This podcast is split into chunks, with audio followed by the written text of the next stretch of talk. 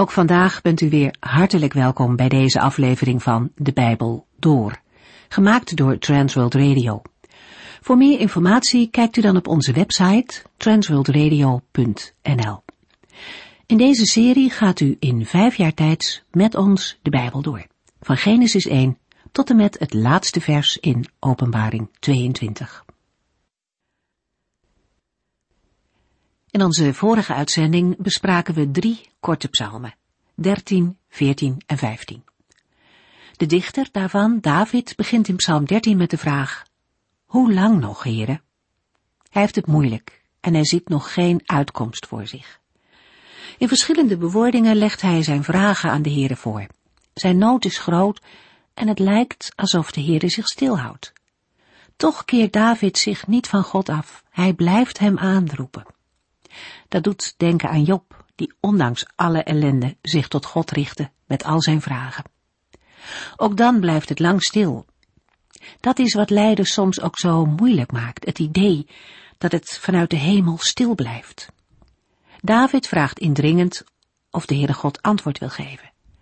En in de loop van de psalm maken we de omkeer in zijn hart mee. Hij eindigt opnieuw met vertrouwen op God en met een lofprijzing. Psalm 14 is bijna identiek aan Psalm 53. Het verschil is dat David in Psalm 14 de naam Heere gebruikt en in Psalm 53 God. In deze psalmen beschrijft hij een mens die doet wat in hem opkomt, wat hij zelf wil. Hij houdt geen rekening met zijn medemens en mist elke norm om goed te doen. De kern van het probleem is dat hij in zijn hart niet gelooft dat hij rekenschap aan God moet afleggen. David noemt zo iemand een dwaas. De Heere ziet immers vanuit de hemel alles en zijn hart gaat uit naar de rechtvaardigen. God staat de zijnen terzijde en hij neemt het voor hen op. Psalm 14 geeft moed in situaties dat het onrecht de overhand lijkt te hebben. Als het lijkt dat de Heere zwijgt, mogen we er toch op vertrouwen dat er een moment komt waarop hij een omslag zal brengen. Zijn oordeel over onrechtvaardigheid en zijn verlossing voor zijn volk zullen zeker komen. Psalm 15 laat de tegenhanger van Psalm 14 zien. Wie zijn vertrouwen op de Heere stelt, mag leven in zijn tegenwoordigheid. Mensen die zich onderwerpen aan Gods normen, hebben het voorrecht om dicht bij Hem te leven. We lezen verder in Psalm 16. Het opschrift noemt Psalm 16 een speciaal lied van David. Het is de vertaling en interpretatie van de Hebreeuwse tekst die we in andere vertalingen vinden in de woorden een gouden kleinoot van David of een stil gebed van David.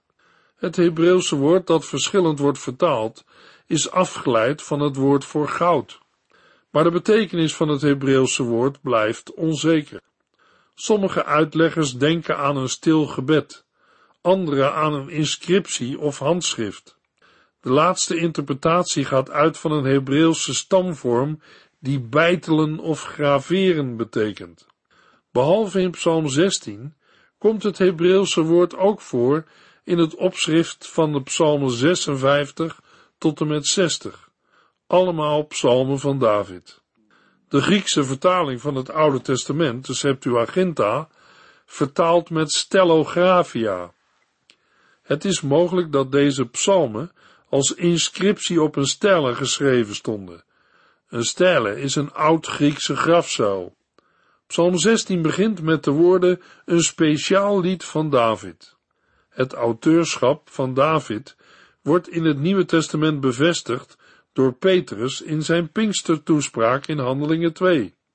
Ook de apostel Paulus haalt in Handelingen 13 Psalm 16 vers 10 aan.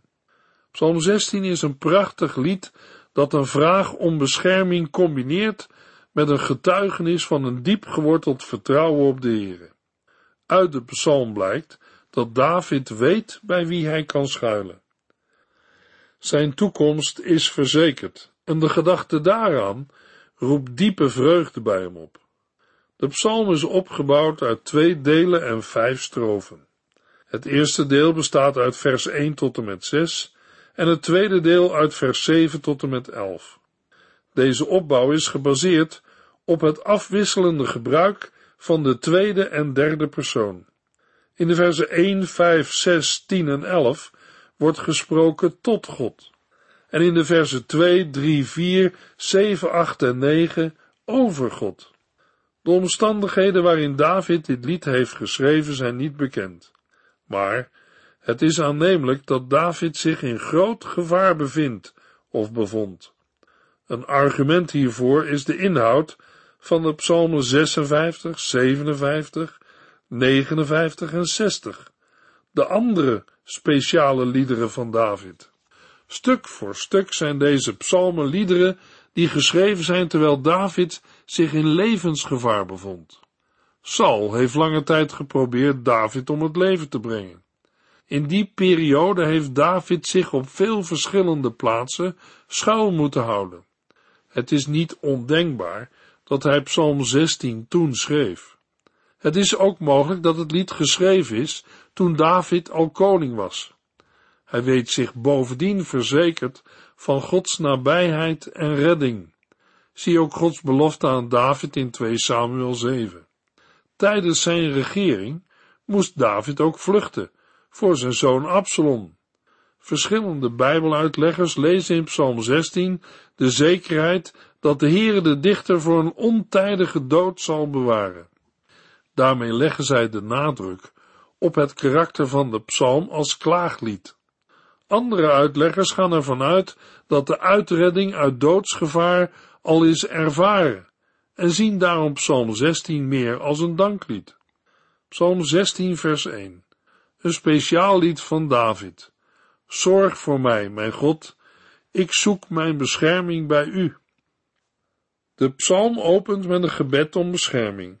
Het is het enige gebed in deze psalm die in het vervolg vooral van vertrouwen getuigt. De vraag van David veronderstelt een bepaalde onzekere situatie. De motivatie voor dit verzoek van David staat in vers 2. Ik zei tegen de Heere, U bent mijn God, er is niets of niemand beter dan U. David schuilt bij de Heere. Hij is zijn veilige schuilplaats. De rest van Psalm 16 gaat hier verder op in. Psalm 16 vers 3 en 4. Als ik kijk naar de andere mensen die u volgen, wordt mijn hart warm van blijdschap. Mensen die afgoden nalopen, worden getroffen door veel ellende. Ik zal nooit aan hun afgoden offeren, zelfs hun namen zal ik niet noemen. Wat betreft de andere mensen die de Heere volgen in het land Israël, zij die aan hem zijn toegewijd, zegt David in vers 3, over hen wordt mijn hart warm van blijdschap. De andere mensen die u volgen, is de vertaling van een woord dat heiligen betekent. De Israëlieten gelden als heiligen van God, dat wil zeggen, afgezonderd en toegewijd aan de Heere, staan zij onder zijn bescherming. Sommige Bijbelvertalingen vertalen hetzelfde Hebreeuwse woord met goden. Een aantal uitleggers kiest voor afgoden. Bij al deze verschillende vertalingen komt de vraag op: gaat vers 3 nu over gelovigen of over de afgoden? In Psalm 16 zegt David dat als hij naar hen kijkt, zijn hart warm wordt van blijdschap. Dit en de betekenis van heilige, in de zin van mensen die aan God zijn gewijd, maakt het aannemelijk dat vers 3 spreekt over trouwe volgelingen van de Heer in Israël als tegenstelling met mensen die de afgoden dienen of nalopen. Tegenover de mensen die de Heere volgen, stelt David de mensen die de afgoden nalopen. Hun wacht het oordeel van God. Zij worden getroffen door veel ellende, omdat zij ontrouw zijn geweest door andere goden na te lopen. David distancieert zich van hen met de woorden: Ik zal nooit aan hun afgoden offeren zelfs hun namen zal ik niet noemen. Het gaat erom dat de namen van afgoden niet betrokken worden bij een eed, vloek of gebed. Psalm 16 vers 5 en 6 Heere, u bent alles wat ik bezit en ooit begeer. U leidt mijn hele leven. U geeft mij meer dan ik nodig heb en alles wat ik van u ontvang geeft mij grote vreugde. In plaats van zich in te laten met vreemde goden, richt David zich tot de Heere. U bent alles wat ik bezit en ooit begeer. U leidt mijn hele leven. David weet zich rijk bedeeld door God. De Heere zelf is immers zijn deel. Dit geldt oorspronkelijk voor Aaron en zijn nakomelingen. Zo heeft de stam Levi geen land als erfdeel, omdat het dienen van de Heere het erfdeel van de Levieten is. Als zij hun taak uitvoeren, zal de Heer in alles voorzien. Op een soortgelijke manier weet ook David zich veilig in Gods hand. In het Nieuwe Testament wordt het begrip erfdeel toegepast op de gelovigen.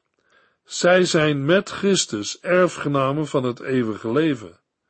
Met het hem toegemeten deel houdt David zich voor rijk gezegend. Alles wat ik van u ontvang, geeft mij grote vreugde. Psalm 16, vers 7 tot en met 9. Ik loof de Heere, die mij steeds de weg wees. Zelfs wanneer ik slaap, leidt hij mij. Ik heb de Heere altijd voor ogen. Hij leidt mij en houdt mij overeind. Daarom is er vreugde in mijn hart en ben ik gelukkig. Zelfs mijn lichaam is veilig bij hem. David kondigt aan dat hij de Heere zal loven en omschrijft hem als degene die hem de weg wijst en leidt. Zelfs midden in de nacht onderwijst de Heere hem. Altijd heeft David de Heere voor ogen. Hij is ervan overtuigd dat hem niets zal gebeuren, omdat de Heere hem leidt en overeind houdt. Davids hart verblijdt zich, hij juicht, hij weet zich veilig. Zelfs zijn lichaam is veilig bij hem. Petrus verwijst naar Psalm 16 in Handelingen 2 vers 25 tot en met 31. Want David sprak over Jezus toen hij zei, ik heb de Heere altijd voor ogen. Hij leidt mij en houdt mij overeind. Daarom is er vreugde in mijn hart en ben ik gelukkig. Zelfs mijn lichaam is veilig bij hem. Heere, u zult het lichaam van uw heilige dienaar niet laten vergaan. U zult mij het leven teruggeven door dicht bij mij te zijn. Zult u mij vreugde geven. Vrienden, ik hoef u niet te vertellen dat David gestorven en begraven is. Zijn graf is nog altijd te zien. Maar hij wist wat er na zijn dood zou gebeuren. God had hem beloofd dat een van zijn nakomelingen in zijn plaats koning zou worden. De Heere zal David niet prijsgeven aan het dodenrijk, daar waar de goddelozen thuis horen. Hij zal niet toelaten dat zijn beminde vergaat. Hoewel het woord beminde in zijn algemeenheid betrekking heeft op de gelovige Israëlieten, heeft het in Psalm 16 speciaal betrekking op David en zijn nageslacht, vanwege Gods toezegging in 2 Samuel 7. Daarom kunnen deze woorden uit Psalm 16 in het Nieuwe Testament betrokken worden op de Messias, Jezus Christus. Petrus geeft het ook aan in Handelingen 2, vers 32 tot en met 36. God heeft Jezus uit de dood laten opstaan. Dat hebben wij allemaal gezien. Hij heeft hem toen de ereplaats aan zijn rechterhand gegeven. Zoals beloofd, gaf God hem de Heilige Geest. En Jezus heeft de Heilige Geest uitgestort. En dat ziet en hoort u nu. David is niet zelf naar de hemel gegaan en sprak niet over zichzelf toen hij zei, God zei tegen mijn heren, kom naast mij zitten aan mijn rechterhand, totdat ik uw vijanden aan u onderworpen heb. Het hele volk van Israël moet weten dat God deze Jezus, die u gekruisigd hebt, tot Heer en Christus heeft gemaakt. Daarmee verwijst Psalm 16 naar de opstanding van Christus. Ook de apostel Paulus verwees naar deze psalm. Hij zegt in Handelingen 13, vers 35 tot en met 37. In een van de andere psalmen staat het weer anders. God, u zult het lichaam van uw heilige dienaar niet laten vergaan. Die woorden hebben geen betrekking op David. Want nadat die de mensen van zijn tijd volgens de wil van God had gediend, is hij gestorven. Hij is bij zijn voorouders begraven en zijn lichaam is vergaan. Psalm 16, vers 10 en 11. U zult mij niet in het dodenrijk laten liggen. U zult het lichaam van uw beminde niet laten vergaan. U leert mij hoe ik leven moet. Mijn grootste vreugde is bij u te zijn. Uw liefde is er tot in eeuwigheid. David ontvangt Gods leiding op zijn levensweg en ervaart daarin vreugde. Hiermee valt het onderwijs van Jezus te vergelijken als hij oproept tot onbezorgdheid omdat God voor de gelovigen zorgt. In het licht van onze hedendaagse technische verworvenheden is het van belang te weten dat de zorg van God onmisbaar is. Ook al denken veel mensen dat zij de Heer niet nodig hebben. Psalm 16 heeft allereerst betrekking op het leven hier en nu, maar voor wie leeft in geloof en vertrouwen, verliest ook de duistere macht van de dood zijn verschrikking. Daarom zien ook Petrus en Paulus de opstanding van Jezus als een vervulling van Psalm 16. Psalm 17, vers 1. Een gebed van David. Luister toch, heren, want ik vraag uw oordeel over een eerlijke zaak. Schenk mij uw aandacht en luister naar mijn smeekgebed. Ik kom bij u met een volkomen eerlijk hart en spreek oprecht tot u. Het opschrift vermeldt dat de psalm een gebed van David is. De zoon van Isaïe wendt zich tot de Heere als zijn koning en rechter en begint zijn gebed met, luister toch, Heere, want ik vraag uw oordeel over een eerlijke zaak.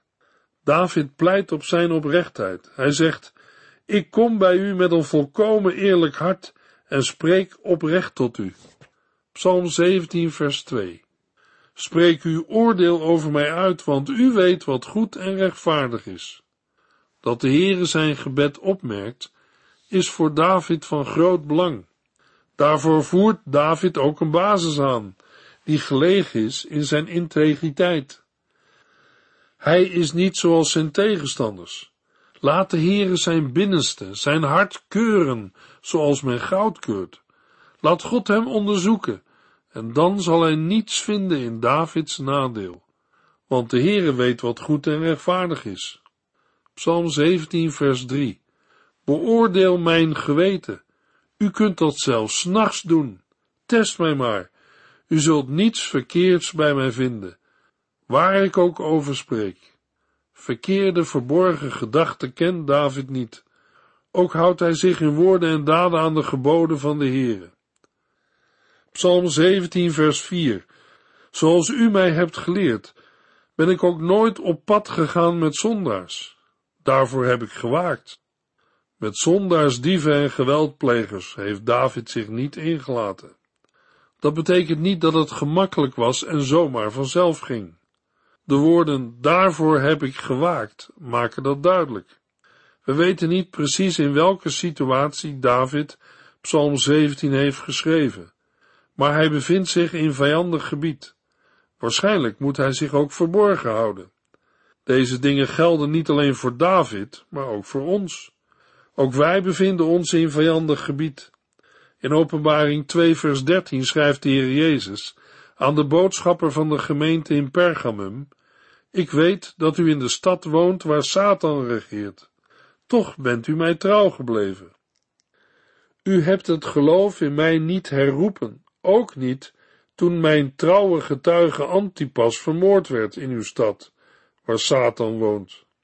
Het betekent dat ieder kind van God altijd waakzaam moet zijn en op zijn hoede. David zegt in Psalm 17, ik heb ervoor gewaakt om met zondaars op pad te gaan. Psalm 17, vers 5 en 6. Integendeel, ik heb alleen uw weg betreden, en daarop liep ik met vaste tred.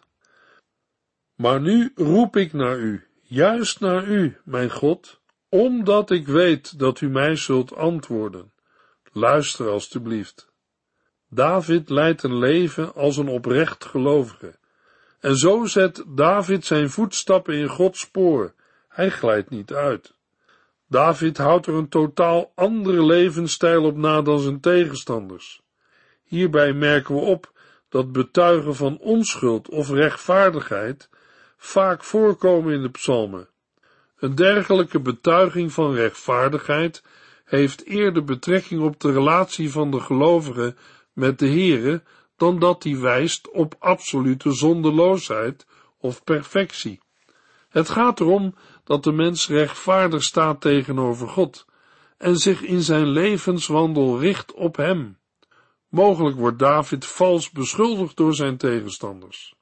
Zijn gebed is dat God onderscheid zal maken en een juist oordeel zal vellen. Na deze nadruk op zijn onschuld richt David zich weer direct tot God. David onderscheidt zich van de goddelozen, want hij roept de Heere aan en die zal antwoord geven en luisteren naar zijn gebed. Psalm 17 vers 7 en 8 Laat ook nu blijken hoe genadig en liefdevol u bent, want u bevrijdt de mensen die bij u schuilen. Bescherm mij zoals een vader zijn geliefd kind beschermt. Laat ik mij in uw schaduw mogen verbergen. Laat God zijn naam eer aandoen en zijn genade op een wonderlijke manier tonen. Zonder een ingrijpen van God is Davids situatie uitzichtloos. Maar de Heer is degene die op machtige wijze redt. Hij bevrijdt de mensen die bij hem schuilen. Laat de Heere David bewaken als een oogappel, hem beschermen in de schaduw van zijn krachtige vleugels. Deze symbolen wijzen op Gods speciale zorg voor zijn volk. Daarom vraagt David in vers 8. Psalm 17, vers 9 tot en met 12. Want de ongelovigen willen mij de baas worden, en mijn aardsvijanden dreigen mij in te sluiten. De stem van hun geweten leggen zij het zwijgen op, en ze spreken op arrogante toon. Ze zijn overal om mij heen, waar ik ook ben. Hun enige bedoeling is mij te vernietigen. Mijn vijand lijkt op een leeuw, klaar om mij te bespringen, of op een roofdier weggedoken in zijn schuilplaats. In de versen 9 tot en met 12 lezen we dat boosdoeners jacht maken op David. Zijn vijanden, die hem naar het leven staan, hebben hem omsingeld. Met deze tegenstanders van David valt niet te onderhandelen. Ze kennen geen medelijden en nemen een arrogante en hoogmoedige houding aan. Genadeloos zitten ze achter David aan en sluiten ze hem in, gericht als ze zijn op Davids ondergang. Ze lijken wel leeuwen, die vanuit hun schuilplaats hongerig loeren naar een prooi en wachten op een kans om aan te vallen en te verscheuren. Psalm 17, vers 13 tot en met 15. Gaat u hem tegemoet, heren, en sla hem neer. Red mijn leven door uw zwaard. Sla hen met uw eigen hand, heren, die mannen van deze wereld, die buiten dit leven niets meer verwachten.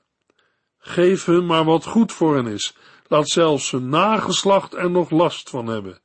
Ik wil rechtvaardig blijven en u altijd kunnen aanzien. S'morgens wil ik denkend aan uw goddelijke heerlijkheid, blij en dankbaar wakker worden. Het bovenstaande mag niet gebeuren, en laat de Heere daarom in actie komen. Opnieuw komt er een pleidooi. David bidt dat de Heere opstaat als een soldaat en de boosdoeners tegemoet gaat om hen op de knieën te dwingen. Zo redt hij met zijn zwaard Davids leven. Laat de Heere zelf David verlossen van deze lieden, die alleen maar gericht zijn op aardse beloningen. Zulke zegen kunnen ze wel vergeten, als de Heere hun buik vult met wat voor hen is weggelegd. Laat zelfs hun nageslacht er nog last van hebben.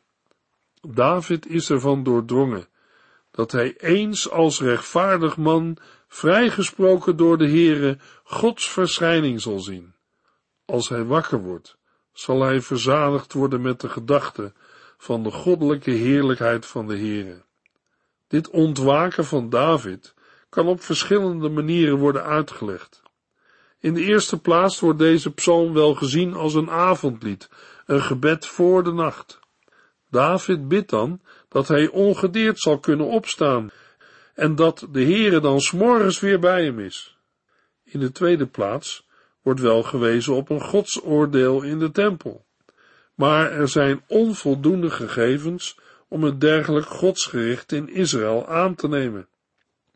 Ten derde is het niet onmogelijk dat Davids gedachten hier boven het leven op aarde uitstijgen en wijzen op de ontmoeting met de Heere na de dood. David kent God en vertrouwt op hem, ook voor wat betreft het leven na de dood. Door de geschiedenis heen heeft de Heere zijn trouw bewezen. Daarom vertrouwt David erop dat God ook hem recht zal doen. Dan zal hij de Heere ontmoeten van aangezicht tot aangezicht. Het uitzicht van David wordt dan niet langer gevuld met de aanblik van zijn vijanden, maar met Gods gestalte. Daarbij wordt de Heere beschreven met verschillende delen van het lichaam, onder andere met oren, gezicht, ogen en zijn rechterhand. Terwijl afgoden wel een mond hebben, maar niet spreken, ogen hebben, maar niet zien, is de Heere heel anders. Hij hoort en zal het gebed verhoren en verlossing schenken. In het Nieuwe Testament liet God zich zien door Jezus Christus. Ook vandaag biedt Psalm 17 hoop, niet alleen voor de situatie hier op aarde, maar ook hoop op de dag dat het recht zegeviert en Gods kinderen eindelijk veilig zijn. Gods zorg heeft niet alleen met geestelijke zaken te maken, maar ook met de concrete levensomstandigheden die door David worden genoemd. Het geloof komt tot uiting in een goede levenswandel en daarom beschrijft David hoe hij leeft. Deze levenswandel is gebaseerd op het luisteren naar Gods woorden en instellingen. Psalm 16 is positief over de toekomst, maar in Psalm 17 dringen de moeilijke omstandigheden tot gebed om uitkomst. Het slot van Psalm 17 is verwant aan dat van Psalm 16. Voor David is de gemeenschap met de Heere het hoogste goed. In de volgende uitzending lezen we Psalm 18. U heeft geluisterd naar De Bijbel Door, in het Nederlands vertaald en bewerkt door Transworld Radio. Een programma waarin we in vijf jaar tijd de hele Bijbel doorgaan. Als u wilt reageren op deze uitzending of u heeft vragen, dan kunt u contact met ons opnemen. Tijdens kantooruren kunt u bellen op 0342 478432. 0342 478432. Ook kunt u een e-mail sturen naar de Bijbel door at en natuurlijk kunt u ook via de post ons bereiken. TWR, postbus 371, postcode 3770, AJ in Barneveld. Dit programma werd gepresenteerd door Cor Weda en Ike André. Techniek was in handen van Odin van Voerkom. En wij allemaal bedanken u voor het luisteren. Graag tot de volgende keer.